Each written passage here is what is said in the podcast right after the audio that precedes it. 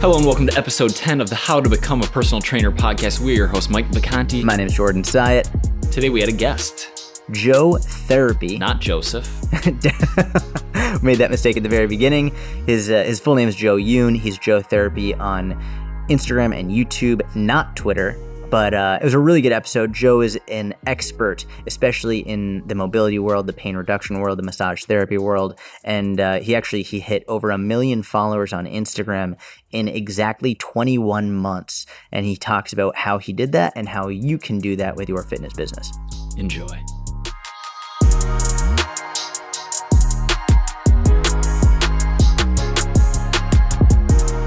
Hello, Joseph.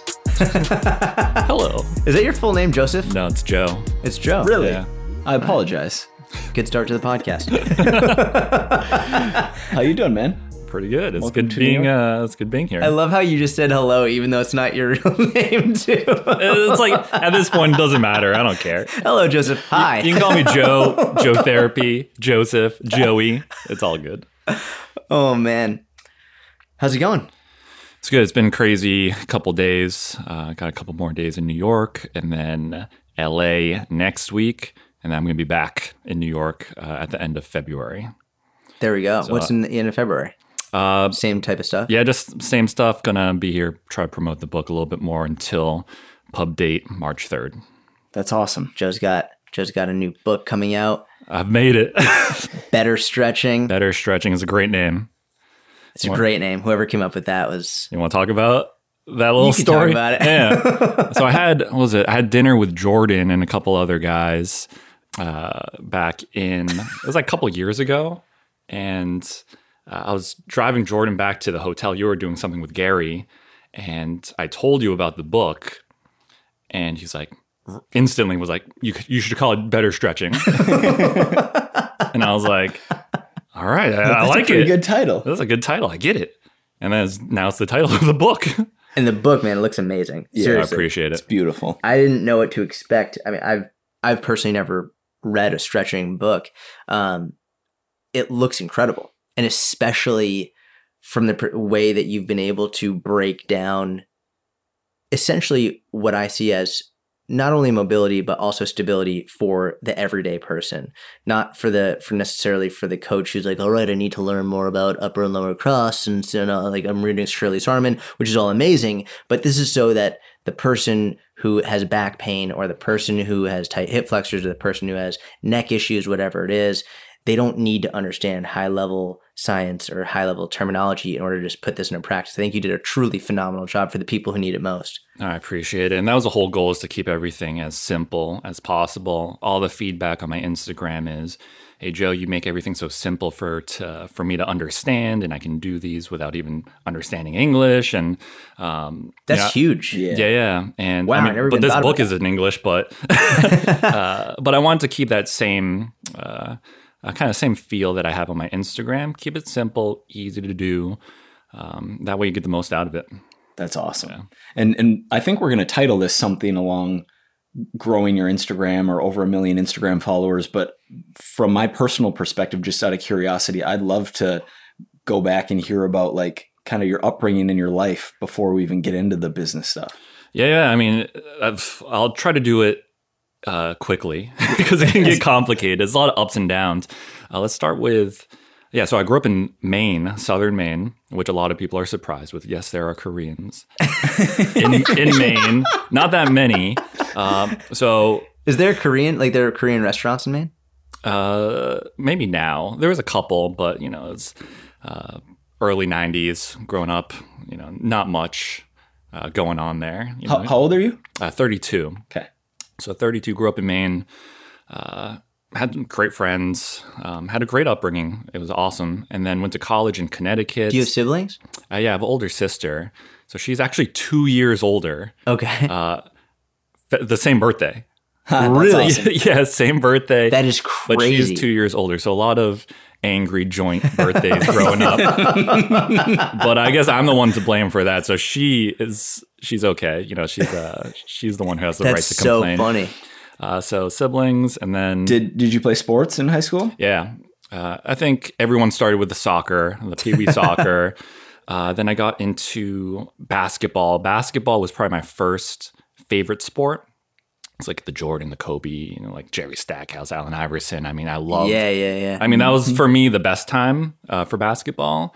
Uh, and then I was. Did in- you have the Tracy McGrady shoes? No, no, I was too poor for that. I just remember everyone growing up. I, I didn't play basketball, but everyone had like the McGrady's, like all those shoes. Aw, I had the starter jacket. I had the Oh, the yeah. Bulls starter jacket. Yeah, yeah, that was the thing. Yeah, the classic puffy coat. Uh, so did that, uh, and then I was really good uh, at basketball when I was younger. But then I went through a growth spurt. Uh, so a lot of people are surprised at how tall I am. Yeah, I'm like you're six huge. three. Um, so my shot changed a ton when I went through puberty, uh, and then I just sucked because it changed the way I shot the ball. And then I kind of lost passion from basketball. What what age did you have your growth spurt? It was like middle school. So I remember vividly like being amazing at sports or at least basketball.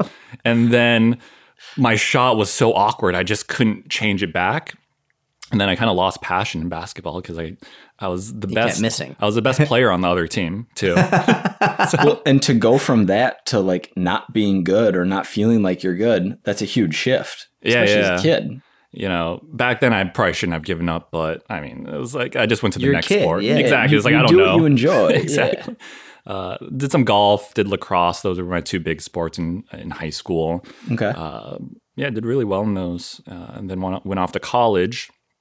Uh, did horrible in college. People Where did you think go to college? uh, Quinnipiac University Oh, yeah, in okay. Connecticut, and again, people think I'm you know very smart and very educated. I did I did horrible in school. it was bad. I got kicked out of my major. That was, really? Yeah, it was that they bad. booted you out? In my major, yeah, I got uh, I graduated with a bachelor's, but it wasn't in what I intended to. Uh, what did you intend to uh, graduate? it was called diagnostic imaging. It was doing like X-rays, MRI, CT scans, okay. and I did great in like the lab portion and the clinical portions. But when it came to just sitting down and studying, it just wasn't what I was good at. Uh, so I, I kind of wish I was more self-aware back then because it's like, oh, why am I doing so great in clinicals, but this test, like I'm failing. Yeah. hmm Uh, so I realize that now, 10 years, you know, 12 years later. Uh, so I graduated, figured I'd try to get a job and couldn't get a job. Uh, but that's right when I started to work out seriously, going on like bodybuilding.com forums and watching every YouTube video, all the original YouTube fitness guys, Yeah, yeah. Mhm. and figured. It's What's like- the, was it Scooby? Was that his name? Do you remember him? Yeah, absolutely. Just point and shoot, five minute video gets millions of views. Yeah. Scooby. Uh, He's jacked too. yeah, he was jacked. yeah, I mean, yeah, he was huge. Uh, so those guys like a Steve Cook, uh, Scott Herman, uh, those were the guys I was watching. Um, uh, I was a trainer from Gold's Gym. Mike O'Hearn. no, no, no. There's another trainer there that trains all the top guys too. Oh, I know who you're talking about. but like I would learn all these tips from him, and I'm like, you know what? I could probably coach this. so got my NASM certification, uh, moved to uh, Boston, and worked at a BSC. We actually lived, uh, Jordan and I, we lived in the same town, Davis Square. Davis Square, but one year apart. So I moved to Florida, and that's when you moved got to it. Davis Square. And were you at the BSC in Davis? no, I was the, in the BSC in Lexington Got it. Got it. Okay. and uh, spent a couple years there. And while I was there, I did my massage therapy license in Medford, Mepha. Medford, Medford, and uh, did that part time. What made you want to do that? So I, I met a guy who did both. He was a trainer, therapist, massage therapist, and he was in the golf industry. Uh, and he had a client. I was shadowing him one day, and he had a client come in. He's like, "Oh, you know, the coach is trying to get me in this certain position. I just can't do it." So he would do some soft tissue work, manipulations, and almost instantly he could get into these positions that his coach wanted him to be in. And I'm like, wow, this is so cool. Like this can help my training clients so much. Like imagine if they can't get into a certain position and you just do a couple things to them. Mm-hmm. Now they could overhead press better. They could probably squat better. Uh, so that's what got me interested in it. and massage was the quickest way to get a license to physically be able to touch people or legally be able to uh, touch people. So um, that's what I did. And I did that part time. I did that from 10 a.m. to 12 p.m. So I would wake up at 5 a.m. every single day to train clients, go to school, and then go back to the gym at nighttime to train whatever clients I had at that time. Wow. How old were you then? Uh, 25, uh, 24, 25. Yeah, Yeah. Uh, prime grind time. Yep. Oof. I mean, those Were- 5 a.m.s every day for Were you single years. at the time? Um, on and off. Okay. Okay. I'm, I'm just curious because that ba- that balance, being able to work 10, 12, 14, 16 hour days and have a girlfriend is like Yeah. not an easy thing. I don't know why, but I think it was a lot easier back then because um, actually, I don't know why. I, it's, I feel like it's harder now. Uh, especially being my own boss. I think because I wasn't my own boss technically back then, it's like I still went in dur- certain hours, but now it's the grind is always on the mind. and and there's no external uh, accountability, or at least from a, like there is from your audience, but there's not from an authority figure. Exactly. So it's a lot tougher to, I feel like, structuring your days. And, um, you know, it's tough to just take your mind off of, hey, what am I going to do to grow my business? And, you know, where's my income going to come from? Because now it's not as guaranteed as before. Yeah, which is super scary. Yeah, I mean that, that's the toughest part. So I think it's a lot tougher to balance relationships, which you know I've you know admittedly struggled with because it's like we go into this, we start it from nothing, and then it just becomes our passion. It's like we don't want it to fail, so all of the attention might be on the business side instead of the relationship side. Makes total sense. Yeah. Crazy, yeah, crazy So you're 24, 25, grinding. grinding and then i got into the golf industry and moved to florida which i'm still at uh, and doing that same type of work and this is where i got really interested in more the mobility side of things um, for golf. uh, for golf but just in general like i started doing learning a little bit more about the movement assessments and the mobility versus stability type of work where you know what maybe it's not a mobility issue maybe it's a stability issue and that like really blowed my mind it Yeah. was crazy when i first learned that I remember that too. That was, yeah. and uh, I'm a big Mike Boyle guy as well. So it was like the joint versus uh, a joint by joint theory. Yeah. Uh, so adding all those things in was just like a simplistic approach on fitness too. Uh, you know, horizontal push, vertical pull, whatever. Um, you know, that's when I started to kind of carve out my niche uh, back then. And uh, it's kind of the joint by joint approach. That just seems like a lifetime ago when he was talking about that. I remember buying his DVDs yeah. strength coach DVDs. Yeah. It was like eight DVDs would come to my place. I'm like, uh, what the hell are these? I remember I made he would have interns at his gym, and I remember in order to be an intern, you had to submit a video um, interview, essentially like a video of yourself asking me an intern. I think on a different YouTube channel, not the one that I have now, on a different YouTube channel, I submitted one from Israel when I was like 18 Oh, wow. years old, being like, Mr. Boyle, I had, I had an earring, Boyle. I had an earring in, and I had a mohawk, and I. That's amazing I gotta see a picture of and this. I, the video's online somewhere and uh man that just seems like it so much has changed in the industry since then it's really remarkable It is wild. Uh, yeah, and it's gonna change even more, which is the crazier thing. so all right so then you go to florida joint by joint you learn all these approaches for golf Yeah, and then uh, there's a lot of back and forth, and I'm a little bit all over the place. I think it was the struggle of trying to figure out what I really wanted to do. Um, and trying to figure that out. So I just went to where I thought I had the best opportunity, and I would kind of follow these people I admired and try to reach. It's like if these people are successful, I got to do what these guys did. So I got the opportunity to go to Jersey, and I worked at a golf club uh, in Springfield, New Jersey.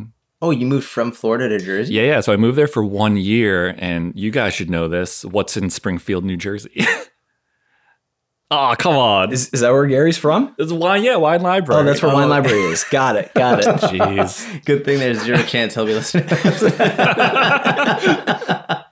So, so I did that for a year, um, but there was What kind what golf course? uh, it's called a Baltusrol Golf Club. Very, it's one of the top golf clubs in America. It has hosted the most uh, majors. What's what's the best score you posted there? Oh, pff. um, I don't know. I, you can't really. I, I personally couldn't play like all eighteen at once because it's it's Because like you can only play at night. yeah, yeah, it's like Like after you can everyone sneak on at 7 p.m. and get like maybe 13 holes in. Exactly, exactly. Because it's such a elite course and very private. Mm-hmm. Um, just being a part of it. If you're a golf nut and you're, they're like, oh, you work there. These people like They're like, holy shit, Joe. Get some clout in the golf world. Yeah, it's crazy. And the the, the employers are like, "Don't be on the course." Don't Exactly, Be on the yeah. Those huge divots in the ground. you are scum. so yeah, I did that for one year, but I was working for a top uh, PGA Tour trainer at the time. Uh, he's still a top a trainer, but I felt capped at my salary, and I got salary too, which was amazing as a trainer. That I feel like that's Yeah. That could be the goal for some people because you got the stability, um, you got the benefits like health insurance. You know, it was pretty good, Doing but work you enjoy. exactly doing work you enjoy but it just i felt like i could make more and i you know couldn't be as creative you know you're always under someone's watch Right. so you always have to be careful what you're saying you almost can't be yourself sometimes because you know you have to make sure that you're doing right to your boss Yeah. yep. That's a great um, point. so i was working for the golf course and this guy so i had to make sure i was super proper uh, super super proper Wish I could see proper Joe. you, you guys see the a different side. You know, I keep it pretty tame on, on online. You know, I try to say not as many swear words as Jordan. And I've been working on it. I don't know, I don't know, but I haven't seen it. oh, have you? I haven't noticed. And and so I was doing that. and I was like, ah, you know what? I just I feel like I could do more. And I was doing Instagram, but more like personal page and like working out the the typical stuff back then. I mean, this is 2015 maybe. Um, and this is the cool part is I stumbled upon Gary's video or one of his videos, and it might have been your video, Mike. You were on there with Mike uh, Rashid oh, Mike Rashid. and Jill. Yeah, I remember something. that one. Yes. That was an it, Ask was, Gary it was an Ask Gary V fitness entrepreneur Yeah. episode. So I, I don't know what I was typing in. It must You have had been. your super gelled hair at that point. I remember, and you you were wearing the ideas or shit shirt. I was wearing that shirt. I Yeah. spilled coffee on it on my way to the. so that I don't know what I was uh, searching for, but I think it was, you know, like fitness, entrepreneurship, or I was typing in Gary V fitness. I think that's what I put up because I think I found some of his videos and I'm like, oh, does he have any fitness oriented content to help me out? Your video popped up and it probably made me quit. That's probably the reason why it made me quit my job. I because I always That's say amazing. Gary Vee was the reason why I became an entrepreneur, but I, it was the your video that pushed it over the top. I'm like, wow, I want to be like this Mike guy. you know, he's got That's like amazing. he's got That's like a so membership awesome. site. Then I like looked up your website. You got the Ben and Jerry's uh, picture up there, and I'm like, and the dog and the small dog too. well, what? down at the bottom. Yep. Yep. So I'm like, okay, this is really cool. Like, I think I'm gonna quit. So I quit my job and That's moved, so badass. yeah, moved back to Florida. And on the way down, I drove down listening to "Crushing It" by Gary Vee, and, And in uh, your and in your mind at that point, like, did you have anything waiting for you in Florida? no, uh, And did you have savings? Like, were you worried about how you were going to make money? I was in debt, over twenty thousand dollars. Uh, I thought I was gonna kind of go back into the groove of this whole golf fitness therapy because I was there before. So I'm like, you know what? I'll probably just pick up right where I left off, make plenty of money, find clients. Uh, no savings. I had like enough for uh, renting an apartment, security deposit, but I probably didn't have more than a month extra uh, in my bank account. On top of that, I was in debt with no real plan. Uh, so yeah, I ended up moving down. The golf stuff failed bad. Really? Yeah, and a lot of people don't. You'll probably hear this on some future podcasts, but I was selling. Uh, I sold my golf clubs. I sold my golf clothes. I was selling like textbooks that I owned to Amazon for twenty dollar credit to Amazon, uh, just to skim by, just to pay my rent For how long? uh, for a few months. Wow. I mean, it was it was just like pretty high pressure. Like first, you know, I would always have just enough money to skate by, uh, and you know, I had a one client back then who paid a, a package deal, so I got a little bit of money up front. But that was a toxic relationship too, just from a client uh, trainer perspective, uh, which was adding to the stress. So back then, uh, it was bad, and this was all pre Instagram, pre Instagram, or what you see now. How long ago was this? Like, 2000 it was at the end of 2016 got it. Okay. uh, so i moved to florida probably august or september Uh, thought I was going to pick up right where I left off. It didn't. So probably until February of 2017, uh, it was bad for those few months. Like just scraping by month to month on rent, like Exactly. not sure what you were going to do. Were, what was your primary goal? Do you remember at that time? Were you trying to get more clients? I was trying to get more clients. I was working with other golf instructors to try to get them to push some clients to me. But I forgot that a lot of these kids, they go to golf academies or Right. they stuck with those people because I used to be one of those uh, professionals where all these kids would go to uh, for work. But because I left for that year, it's almost I got forgotten and they just went into other places for their work to get done. Uh, so I was trying to get more clients. It was tough. I got a part time job, forty dollars a day.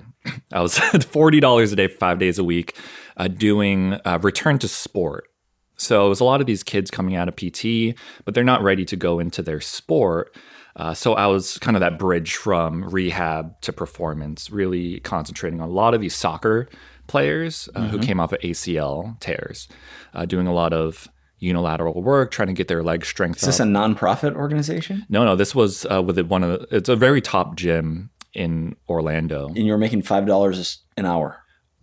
Oh, it's, it was um, it was forty dollars. It was twenty dollars per hour session. So I would run this I little see, group class. Got it. Uh, so it'd be two sessions a day, Okay, twenty bucks each. got it. Uh, and this is where we are doing some plyo stuff, just basically making sure that they're cutting correctly, loading into each leg properly, and could change direction without uh, excess stress on their legs or their knees.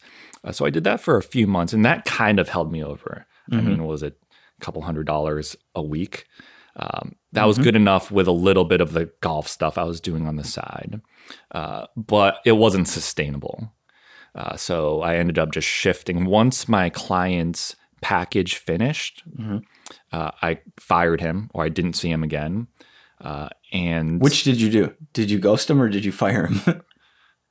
uh, was there a conversation? he, he knew it was coming. I see. Okay. It was pretty pretty bad going into the last couple sessions. I see. Um, so it was kind of like we knew it wasn't going to happen. yeah, got it. and that was the time I kind of, uh, kind of, kind of put all these like negative people aside, Mm-hmm. and then I changed my mindset and business, and I pivoted, and that's when you see the Instagram stuff coming up. Mm-hmm. Uh, and I was like, you know what? Orlando's a big fitness community, a lot of bodybuilders, a lot of fitness competitors. They don't have a lot of people to do their body work, um, like the Graston type of stuff and, you know, their massages. And I'm like, you know what? This is probably a better market in Orlando. And there's not too many people who do the stuff I do.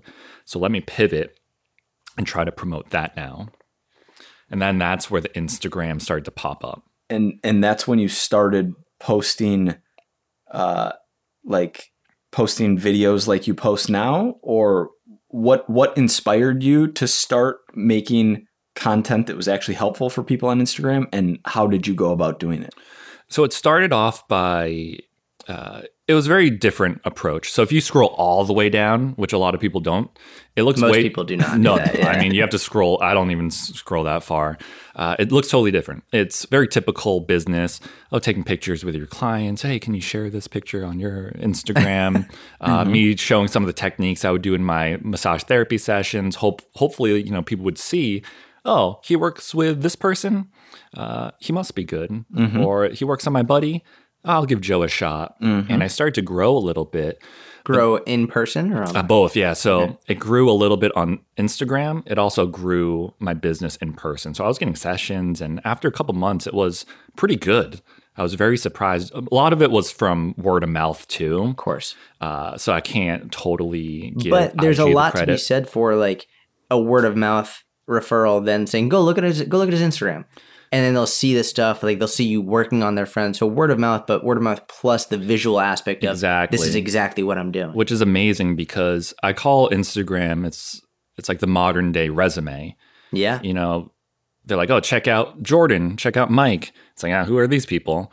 And you go on their Instagram, it's like, okay, they work with this guy. Oh, they work with this guy. Oh, I they feel like I know them more. I feel like I know what their values are, like where their morals are. Yeah, exactly. absolutely. So it's it's almost like building rapport before you even meet them, so they're Mm-hmm. more comfortable with uh, going in to see you. Yeah, but actually, that's a really good point. I sort of want to talk about that for a second. If you look at the resume, you have like the like what you studied so you have or what your job is. So you know like what they're an expert in. You know what their expertise lies in. But they also have extracurricular activities. Like so you can see okay maybe they were at the church or maybe they were doing volunteering. So you can see where like where their values and morals and ethics are what they care about. You and so instagram is sort of the same thing where it's like okay so if you're posting business style content then they can see where your expertise are what you're trying to help people with.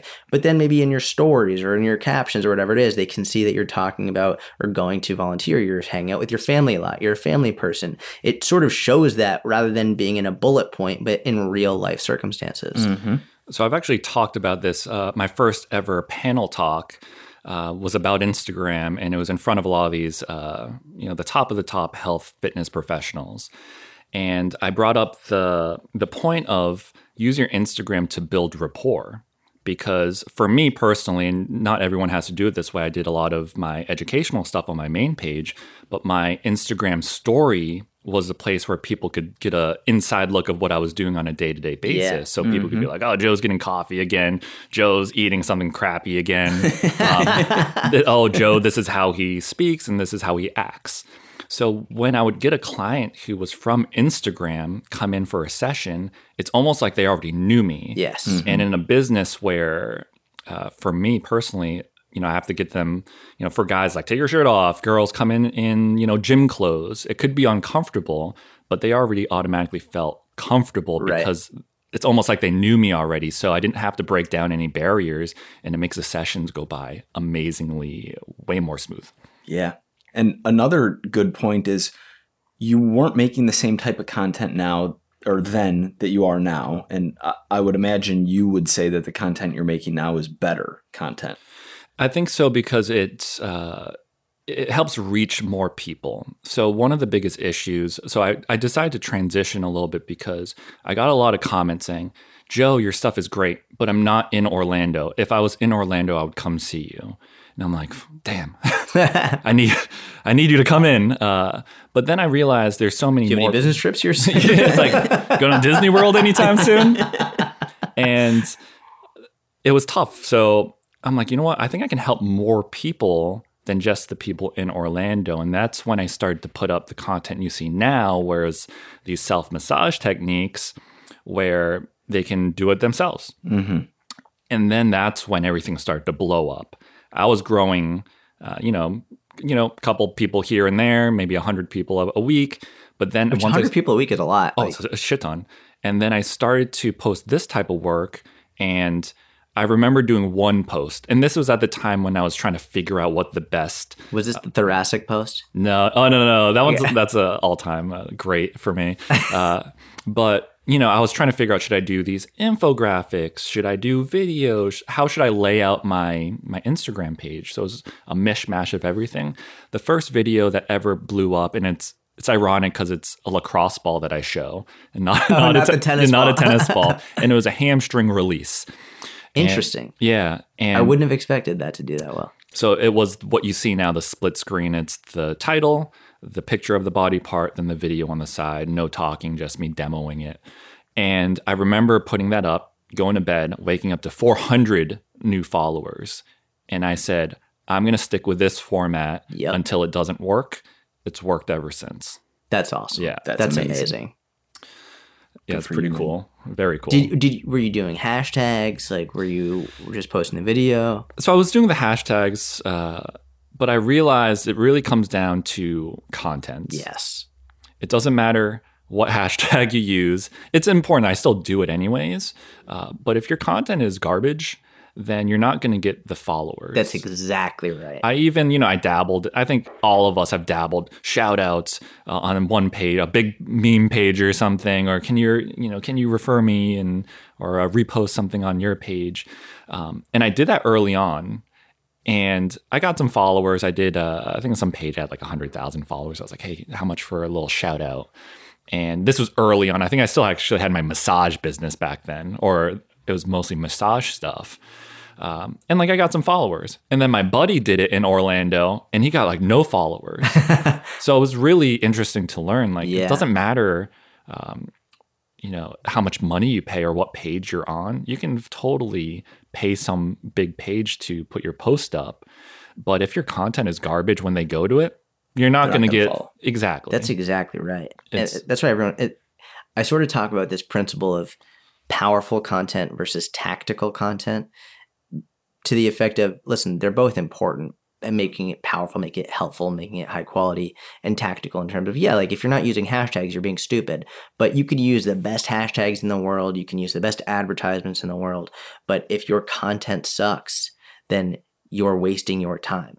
If your content isn't actually valuable or helping people, if it isn't done in a very uh, enjoyable and very easy to understand way, then it doesn't matter how tactical you are. Like if you're posting yourself in your pickup truck or your dog or whatever it is, like no one cares. Yep. Mm-hmm. And I think that's what you've done. You you're a genius with. I think, I think especially in the in the fitness world, specifically, even the subset of strength and conditioning, mobility, flexibility, stability, like the pain reduction, pain elimination world, but not just that, because I, I do say strength and conditioning as well, because improving mobility for the squat or the deadlift, Sure. or whatever it is, performance world, we'll call it. Um, I think you've changed the game. I think that you are. I think one of the genius, most genius aspects of your content is that you don't even need words. Mm-hmm. You literally you don't even need to say a thing. Uh-huh. It doesn't matter if they have sound on or sound off. You don't need subtitles. They watch you for about 7 to 12 seconds and they know what they can do to get better immediately. It's incredible. It really is and I think you changed the game and you changed the industry with that stuff. It was it was interesting. I, I talked to a buddy of mine when I went to London, and we followed each other mutually on Instagram. And I went to have some gin with him, and he was like, "Joe, you're they're like crushing it." And I'm like, "Yeah, I don't know how I'm doing it." He's like, "I know why. It's people watch your videos, and it's so simple that a six year old could watch your video Yes. and understand what's going on. And I never thought of it that way. Then he like said it's some sort of you know principle. you know, there's a theory on it. Um, I was like, oh yeah, cool, cool. And but it was, made that, was I the one that said that? no, no, it wasn't Okay. you. and it's definitely can't take all the credit for everything. and it was uh it made sense. I was like, oh, I didn't really think of it that way where literally probably a six, seven year old could look at the video and be like, oh, it's for this body part, and this is how you do it. And then that's it. You know, that's simple. How did you begin to make the shift? So, so you were making content before that wasn't as helpful for people everywhere in the world. You started making content that was more helpful for anyone consuming it, which is amazing because then you can literally help someone in any country in the world. How did you think about shifting your business from exclusively in person to both in person and online? So, so that was that was tough because I was doing so I was doing massage therapy sessions where I was getting a full book. My days would be pretty booked up, Mm-hmm. and it What, was is is that like six sessions a day? maybe. Uh, I mean, Four to six? the longest day I ever had was I think it was like eight a.m. to nine p.m. And these were consecutive sessions, just straight. straight, 13 straight sessions. pretty much. Some were some were hour and a half. Oh my god. And I remember I was at an event with one of my athletes and our flight got canceled. So we had to take a red eye back to Orlando from California. So I got in at 4 a.m., took like a two hour nap, got ready, and went straight to where I was working at the time where I was renting a room and busted out this long ass day. And I was delusional and drinking as many monsters as I could. I, Which one? Which monster? I was drinking purple that day, the purple one. nice. It's crazy how you remember these things. That's probably because I was Instagram storing it or something like, oh, crazy day. I need the caffeine. and, um, but usually it would be four days, but four to five would be a pretty, pretty big day. Uh, just because I'm working, I'm manually doing stuff, which is a little bit more effort. I think even training, doing five sessions a day is technically full time. And I wanted to help more people. And I was struggling to do that because I had all this uh, work that I had to do from the uh, massage therapy session. Darn work. And I was like, shit, how do I make Instagram money? And uh, so I was still doing. it's so funny you say that. It's like people really think that just having more followers means you're just oh, I want Yeah. that Instagram Does money. Instagram pay you? Yeah. Or how does well, that's, that's what I thought. It wasn't true. And uh, I started to, and like I was still putting the posts up, which also I think helped me too because I wasn't worried about the money. I think Yes. a lot of the trainers and therapists nowadays, they go into Instagram worried about getting money, Yes. making money. How do I get these sponsorships? Where I was making my income from a different source, so I could concentrate on just putting good content out with, without the stress It's a of huge advantage. yeah, without the stress of like, oh, I- I need to make money to pay for rent. This is something Mike and I literally actually I didn't even forward this to you. Um, I got we got an email, but it came to me basically someone being like, "Why would I give away all my best content for free? That doesn't make any sense." And uh, what you just said is exactly why, in terms of when you give content away with the intent when the sole intent is to make money, you end up not giving your best content. But when you give content away with the intent to make it as good as possible and as helpful as possible, you also end up not just helping people, but creating a sustainable income from that. Mhm. A lot of people misconstrue what we say as when we say the intent shouldn't be to make money. People think we're saying that making money is bad or you shouldn't make money for your expertise or your time. It's not what we're saying. Mhm. We're saying from a mental perspective, it will help you make better content Yes. that will then lead to more sustainable income and helping more people if that isn't your primary goal. Exactly. And there's another thing I actually talked about on that same panel was there's so much damn information out now. Nothing's a secret. So I rather you get the information from me than finding it from someone else. Super powerful. Mhm. And I told everyone this there. I'm like, you guys have probably spent so much money on continuing education. You invested in yourself and your career. Why would I give all this information that I learned that I paid for out for free? And that was the hardest thing for me was do I want to put all these exercises out that I learned or how I program them? Uh, it took me a long time because I spent a lot of money. We've all spent shit ton of money on continuing education. But now you just go to Google. Now you just go to YouTube. Yeah. Everyone's putting out content on Instagram. You know what? I want you to find it from me. So you trust me. And I'd rather you just find it from me and I become where you get your information from. So that was a huge transition from, man, I want money. Like, I don't want these people, these people need to pay for this Yes. Mhm. to, you know what, I'll just give it away for free. You'll trust me.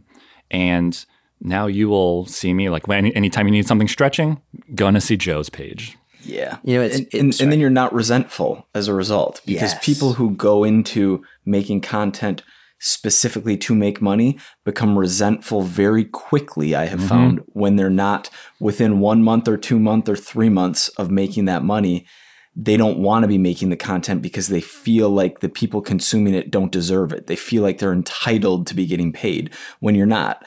And we called what you had an advantage or you might have said you had an advantage that you had that side income. And so Instagram, you didn't have to go into it with the mentality of trying to make more money, but just helping as many people as possible.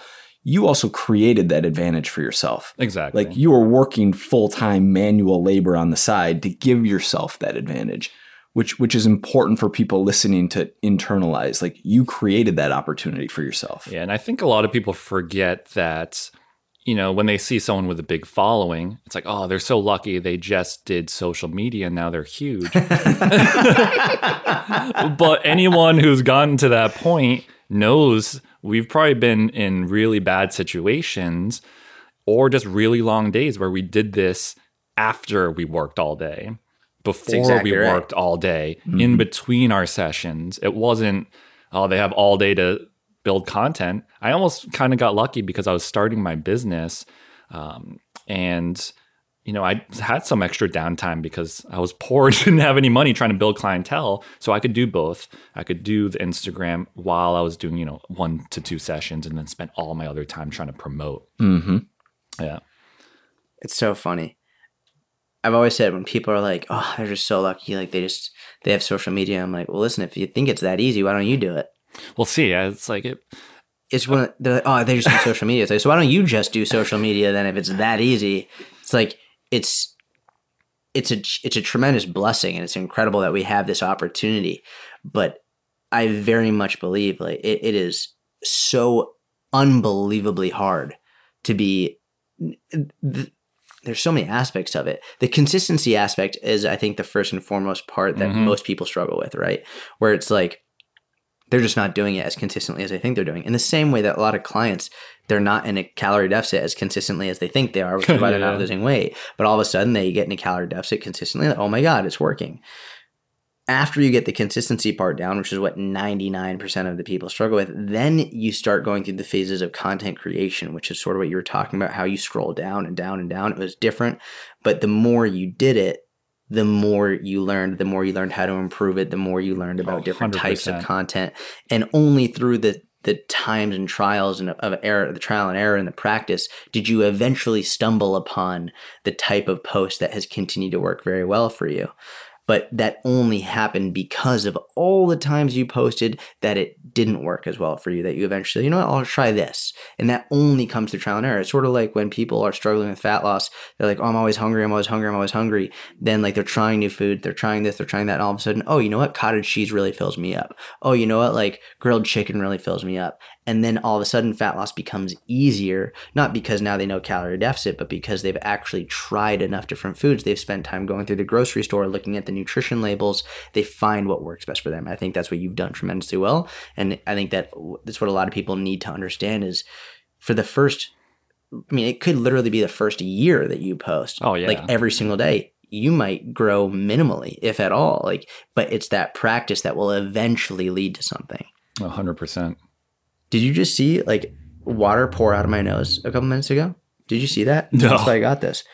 I literally, I, I have a, I have a serious sinus infection, and I just started doing the squirty thing up my nose today. little neti and. I took my sweatshirt off, and I looked down, and I did that earlier today, and literally just whoosh, water came out of my nose. I missed This is why I that. to go, got up yeah, to I get missed this. that too. I was so I was so deep into what you were saying that I missed it. You all right? Yeah, no, I'm great. I'm great. Yeah, that consistency part is so important. Um, I've only missed two days in three years from posting, and the reason why was those posts were trending. So I was getting a lot of followers, and I didn't know what the etiquette was back then. Like, hey, if I post, will I will it slow this down? Right. So I kept the the wave going. Um, so I'd post one time, two times, even three times a day uh, for three years straight. And I try to tell people if this is going to be your main business, like your Instagram is going to drive whatever you do, you have to be as consistent as possible. And you almost have to take the emotions out of it because we get depressed, we get sad, we have other shit to do, but this is your business. You cannot take a day off because imagine if you just went to a job and took, man, I'm feeling depressed today. I'm going to take a month off of social media or whatever your job. You would get fired. So I took that same approach with social. I'm like, I don't want to do anything. Oh, I'm sad. Oh, I'm hungover.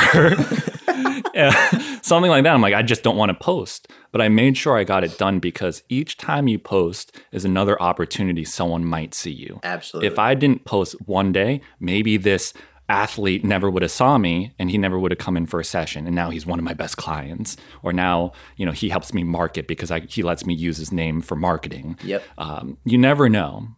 You know it's, you never know. That's a great way to think about it. it's it's amazing and i think I, I watched something of gary's too. I think he was talking about he was talking to a musician. He's like oh should i do uh, concentrate on just one really good song or should i put out 30 songs one a day? He's like 30 songs. You don't know what's good and you know you don't never know what's going to hit. It could just be you know if you t- spend all this time on one post which i see on instagram a lot people are perfectionists and they have no followers. They're like i'm going to spend a whole day on this one sick ass video and then no one sees it. So early on i was putting out iphone these are all iphone videos. Yep. and it was i kept it the same uh, format because they were easy to replicate. So I could bust them out fairly easily and do it at a frequent rate where I never concentrated on the production value yet because no one was following me at the Right. time. And once people started following me, yeah, maybe I, you know, then I upgraded to an iPhone 10. Then I started using Adobe Premiere.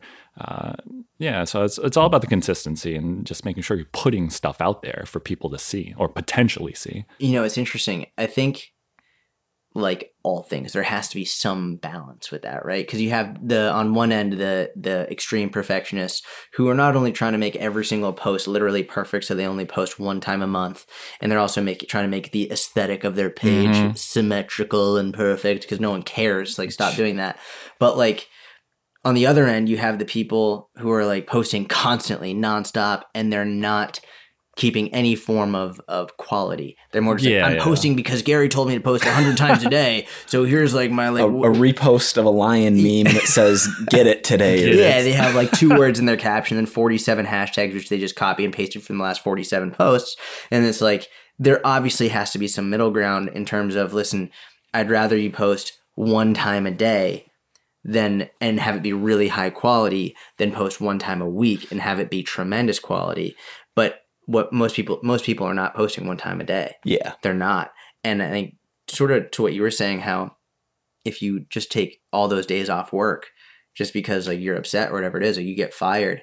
This is and this is one of the things I struggle with because sometimes I struggle with the saying um, it's like ninety percent of life is just showing up, or and part of me loves that, but part of me also hates it because it's like, well, no, it's not just showing up. Like you actually have to. It's not just going on your phone, going on Instagram. Like you have to post. You have to interact with people. You have to go out of your way to help people. You have to try and find ways to to make your content better so it's going to help more people. It's not just showing up. It's not just posting to say i posted. I think it's- Exactly. a lot of people will use the post oh well, i posted today and they'll check it off their to-do list. It's like yeah but you did that in literally 32 seconds.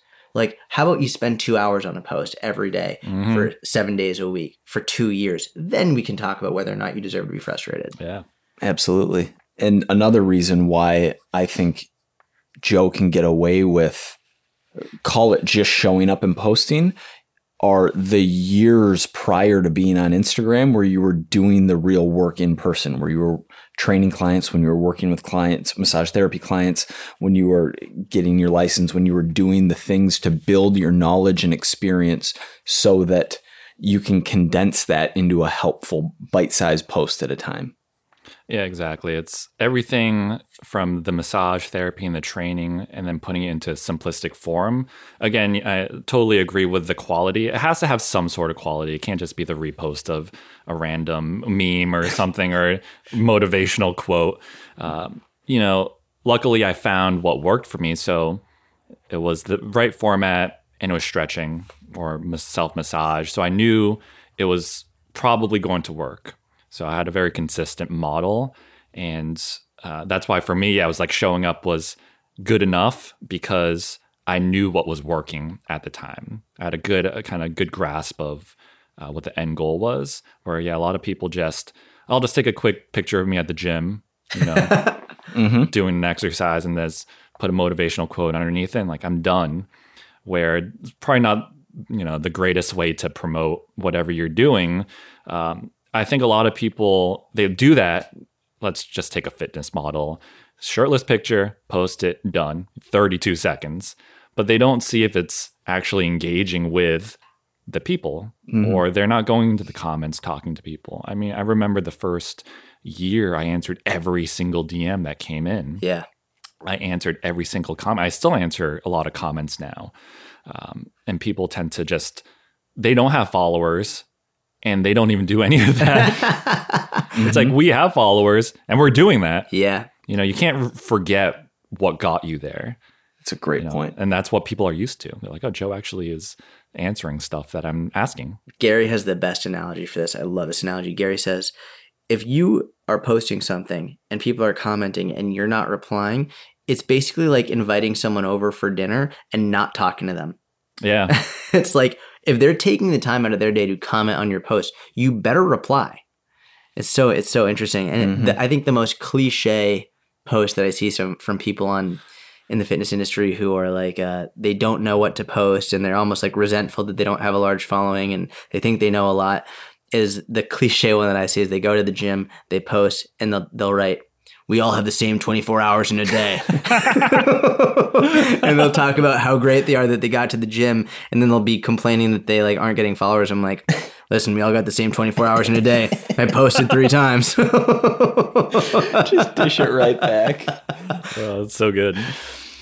You went from not having an Instagram basically in early 2017 to over a million, 1.3. I wasn't I wasn't counting, but it was 21 months uh, from zero to a million. Okay, zero to a million. No one's in, counting, in, but- in 21 months. But it was it was really easy to find because I hit one million followers last New Year Day, New Year's Day. oh, wow. Yeah, so it was a really it ended up being perfect timing.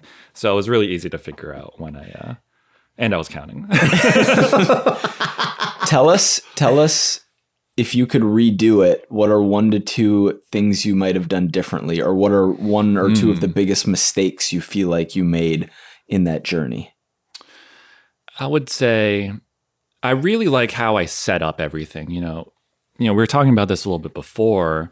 Um, well, so I set everything up so it was all educational on my main page, and then it was more personal stuff on my stories.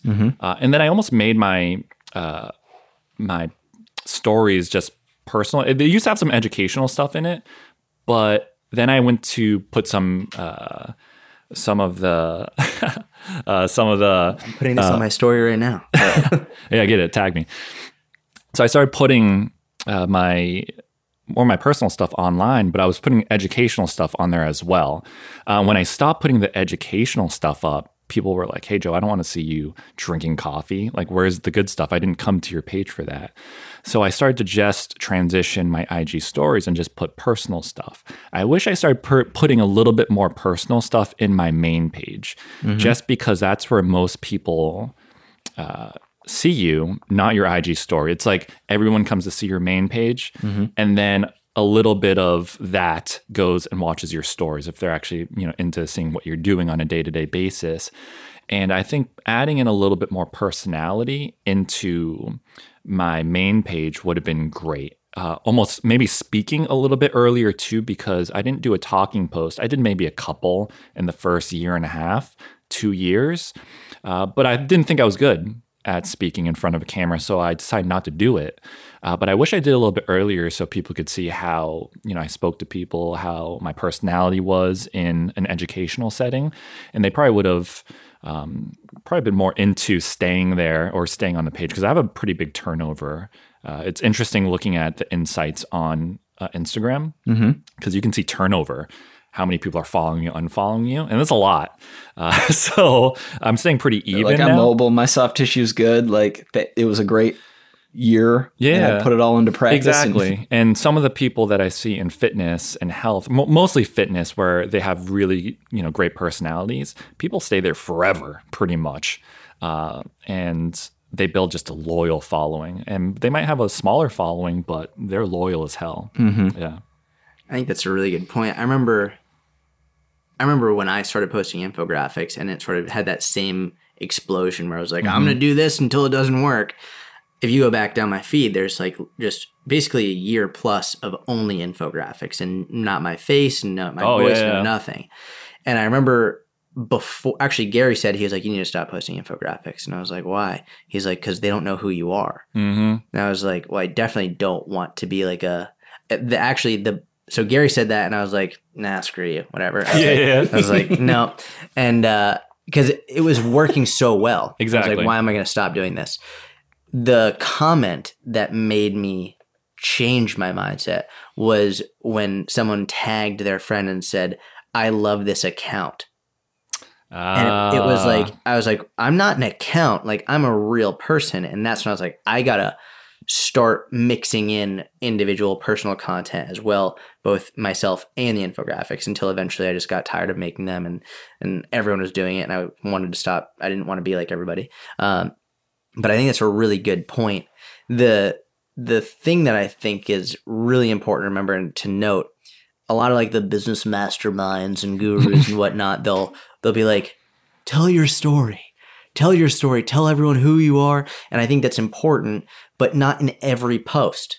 yes. And most people they'll they'll go on, they'll they'll be like, like, oh yeah, I'm just like I'm, bloated, I'm gluten intolerant, and, also, and that's every post. It's every and it's I'm like, listen, that's great, but you're saying the word I more than the saying the, you're saying the word you. Like every post is about you is about like, well, this is me, this is me, this is me, this is me, and none of it is actually how can the person reading it actually benefit. So rather than be like, well, I'm gluten intolerant, I'm bloated on this, be like, if you struggle with being gluten intolerant, if you are bloated on a consistent basis, here's what you can do. Here are three practical strategies to improve that basically like if you struggle with mobility if you struggle with like back pain whatever it is think you've done it really well in terms of all the education piece adding in the personal bit, I think most people they have sort of 80% about them and 20% education. They really need to flip it where it's like 80% education and 20% mm hmm about them. And then the bigger you get and the more people know you and find you and they care about you, then this ratio can sort of split almost like 60 40, 50 50 maybe. But if you're spending more time talking about yourself than you are about actually education, you're missing the boat. Yeah, it's I actually had a buddy, he was doing so much motivational stuff. And I'm like, you're a fitness guy. That's what you were into. But he's like, no, I want to be a motivational guy. I'm like, well, do the fitness stuff first. so, and then get your following, mix, sprinkle it in, and then shift. I mean, that's what I did with my therapy, uh, my massage therapy business, my Instagram. It's I started to slowly shift into the other direction where it was almost 100% massage, where my income came from. And then I was like, you know what? I need to figure out the other side of things. And then I would cut down a little bit on the massage therapy sessions. And then now I had my online business. And then as my online business grew, I shut down some of the hours that I had in my therapy business until now it's the opposite of what I did before. I still do sessions, but it's definitely not as much. Um, and another thing about the whole personal stuff, and like I see a lot of sob stories, and it's, oh, you know, you know, I broke up with blah, blah, blah. They were cheating on me. Um, I feel so bad join my mastermind group at the bottom, right? Yeah, you see that all the time. All these fitness people, they they're just like, oh, feel bad for me, blah blah blah, and then at the bottom it's sell. the sell. Yeah. And I'm like, well, how truthful is this? Like, are you just trying to sell me on something, or do you actually feel this way? Right. Uh, so that's all that. I mean, when you talked about, it, I'm like, oh my god, this is straight up. I've seen this so many times where they're just trying to sell their ebook or something. Yeah. You know? That was good, man. I mean, so yeah, you're let's tell us about the book some more. yeah. Yeah, so the book, uh, you know, I got my Instagram, and I kind of live in this Instagram bubble. What's your Instagram? Uh, Joe Therapy. Joe Therapy. Yeah, Joe Therapy on Instagram, Joe Therapy on YouTube, and uh, you can find me at joetherapy.com. Uh, but the book is not on Twitter though, because someone else took. Someone that. has Joe Therapy on Twitter. that is not me. Some guy named Joe Bradbury. and so not on Twitter. Don't follow Joe Therapy on Twitter.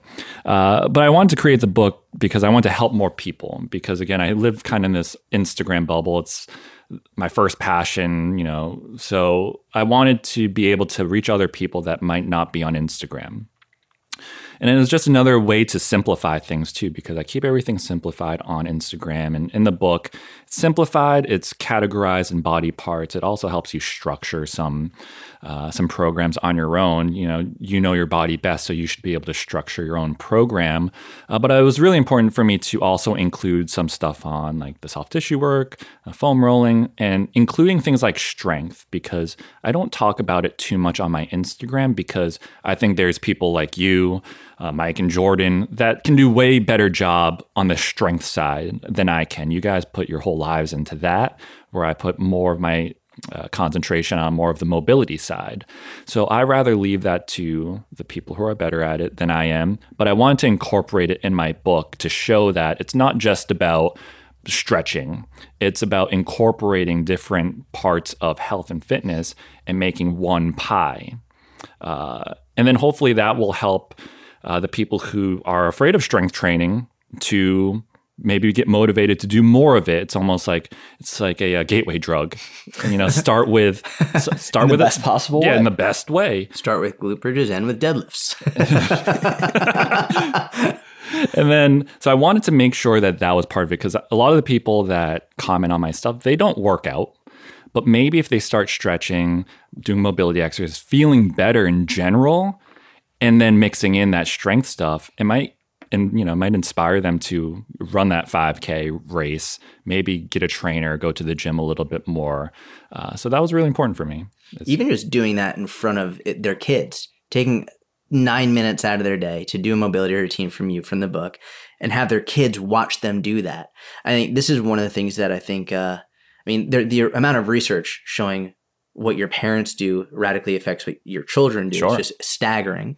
And to have your parents take time out of their day to focus on stretching in as little as nine, nine minutes, 10 minutes, whatever it is, it's super important. And like, if nothing else, now there's like a clear cut routine for what they can do to improve and their kids can join in like and everyone likes those instagram videos if you have kids you want to get your kids in the video stretching with you or doing whatever like those do really well and it actually is great for the kids too yeah it's absolutely right. We know you got to get to Brooklyn, so got to go to BK. We'll let you go. Thank this was really Joseph. fun. We appreciate talking to you. One last question, not Joseph, Joe, Jordan. Was the gateway drug thing something that you talked about with the marketers of the book, or did that just was that spur of the moment? That's me. That's all, all right. me. I love uh, it. You know, that's what I thought about because it's kind of true. It's like you start, I guess, and you have to flip it so it's good. It's not a bad thing, right? But it, it leads you to something better. Yeah, and I think people who struggle with pain, you know, they go directly to, and I talk about this in the book a little bit about, oh, what stretch can I do?